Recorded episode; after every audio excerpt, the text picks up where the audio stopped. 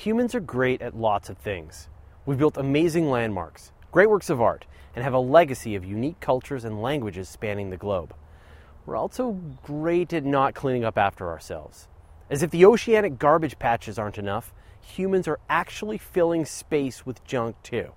That's okay, right? Space might be infinite, and if you average the amount of stuff we know about versus the amount of space, there's barely anything out there at all. Space can handle all that junk, right? Right? Sure it can. Space is just fine. Don't you worry for one second about space. Space is big. Sure, it'll kill us in a heartbeat, but it's got no feelings to hurt. It's just space. So now I'm going to encourage you to be a little selfish, as this is actually a problem for us. I know it's hard to believe that somehow, with our baked in levels of neglect, we're creating a global problem for us and future generations. I feel like this is our thing now. It's what defines us. Our littering up of space might prevent humans from ever being able to escape our planet again. So here's the deal. In the decades that humans have been launching stuff into space, nobody ever thought too hard about what we should do about our rockets and satellites after we're done with them. It's not like you can ever fill up space. Astronomers are currently tracking 19,000 individual objects larger than 5 centimeters, and there are likely more than 300,000 objects smaller than 1 centimeter. And all this stuff sticks around and continues to orbit the Earth. And over time, debris collides with more debris, creating smaller and smaller pieces of space junk. Some scientists are concerned that we might reach a point where this junk forms an impenetrable shield of shrieking metal around the Earth that would tear apart any spacecraft that tries to leave our planet. I like to call this the space litter singularity. It's an unstoppable cascade of collisions and chaos that converts the area around the Earth into a relentless blender of progressively smaller and smaller high velocity projectiles, which would be bad. So, how can we avoid that? How can we minimize the amount of space junk we throw into orbit? And how can we get rid of the garbage that's already out there? Well, for starters, anybody launching stuff into space needs to minimize the amount of debris they generate. Rockets should maneuver back into the atmosphere to burn up.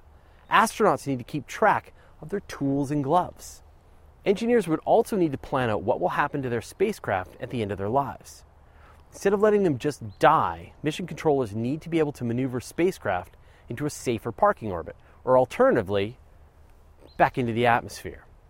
Something will need to be done with the space junk that's already out there, chopping itself into smaller and smaller pieces. One idea is to have a one up, one down policy rule for companies. For every spacecraft they launch, they collect and deorbit another spacecraft in roughly the same orbit. Or we could create a special junk removal spacecraft.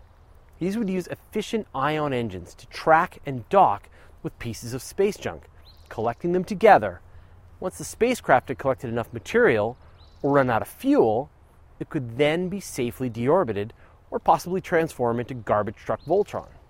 The most awesome idea I've ever come across is to build a space based laser system that could target and fire on pieces of space debris as they go by. Small pieces would be vaporized, and larger objects would be slowed down as the vaporization would act as a decelerating thrust, lowering their orbit. That's right, one solution is to build a real life game of asteroids.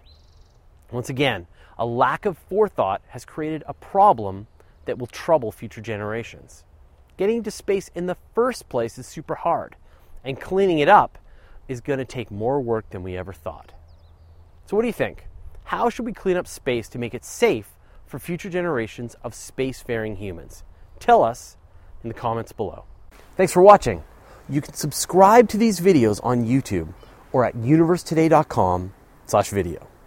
And if you're into what we're doing and you want to see extra behind the scenes content, like the full length raw interviews. You can join our community by going to patreon.com slash universe today.